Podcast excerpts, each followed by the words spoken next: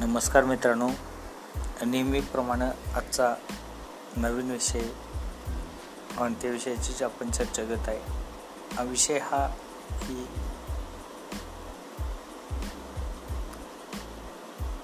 या कोरोना महामारीच्या पार्श्वभूमीवर मंदिरं उघडणं योग्य आहे का?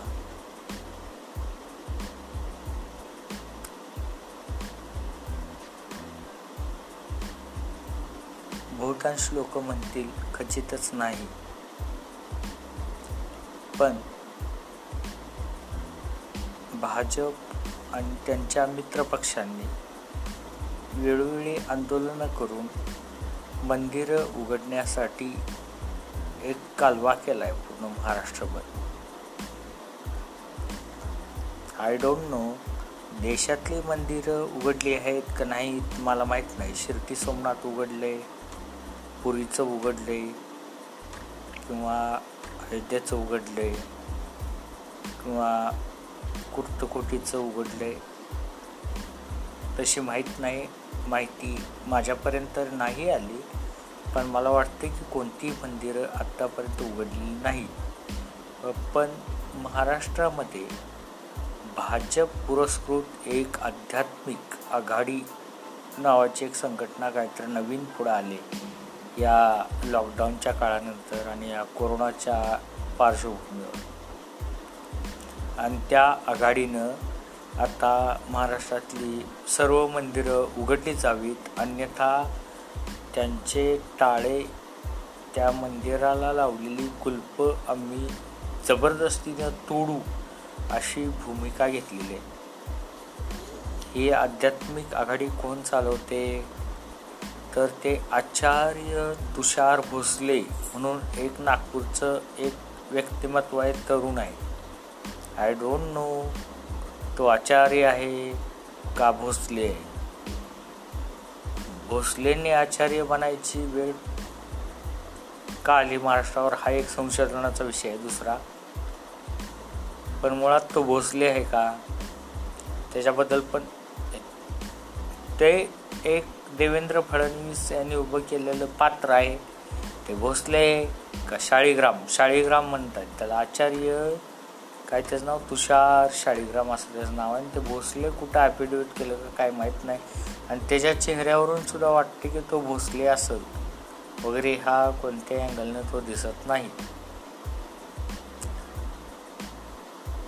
पण मुळात तो कोण का असे ना पण मंदिर उघडणं म्हणजे आणि तुम्ही मंदिराची तुलना इतरांबरोबर करताय वगैरे हे ती गोष्ट ठीक आहे. पण मंदिरं उघडण्याची घाई इतकी कशाला?